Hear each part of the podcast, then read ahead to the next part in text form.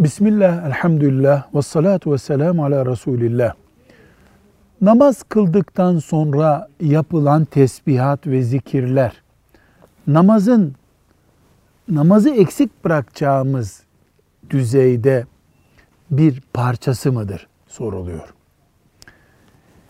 Namazdan sonra üç defa estağfurullah demek, ayetel kürsi okumak ve Allahümme ente selam ve minke selam tebarekte ya zel celal ve ikram demek. 33 defa Subhanallah, 33 defa Elhamdülillah, 33 defa Allahu Ekber demek.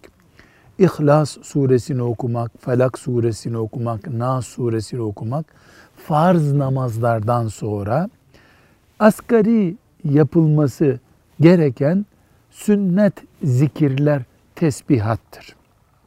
Ama bunlar namazın farzlarından, vaciplerinden değildir. Bu saydığımız şeyler yapıldığında ilave bir sevap kazanılmış olur.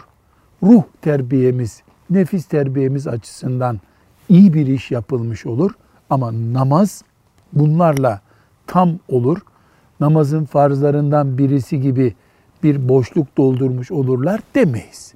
Sünnettir, müstehaptır, fazilettir, sevaptır, kazançtır deriz. Velhamdülillahi Rabbil Alemin.